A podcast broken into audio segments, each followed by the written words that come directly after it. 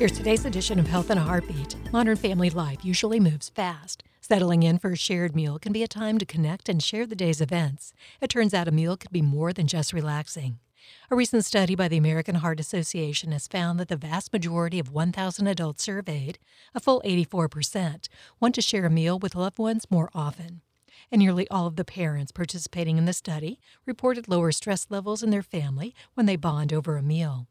The study's authors note that sharing a meal can deliver a host of benefits, including a reduction in stress, a self esteem boost for kids, and improved social connections.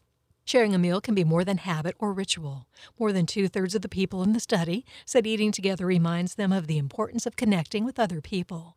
Eating together also helps foster healthier dietary habits. While people in the study reported eating alone about half of the time, nearly 60% said they were likely to eat better when others were present.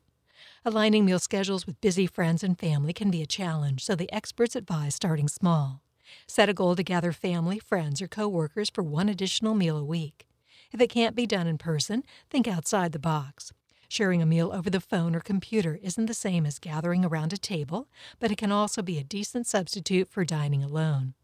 And it's not just good practice at home. Nearly 70% of people in the study said they would feel less stressed at work if they had more time to share a meal with a colleague. It's a simple recipe for warding off stress. Eat together, eat better, feel better. Health in a Heartbeat is produced by University of Florida Health, committed to advancing excellence in patient care, research, and education, and by WUFTFM. Today's script is featured on the web at heartbeatradio.org. Our website provides a script archive and includes links to other trusted health related websites.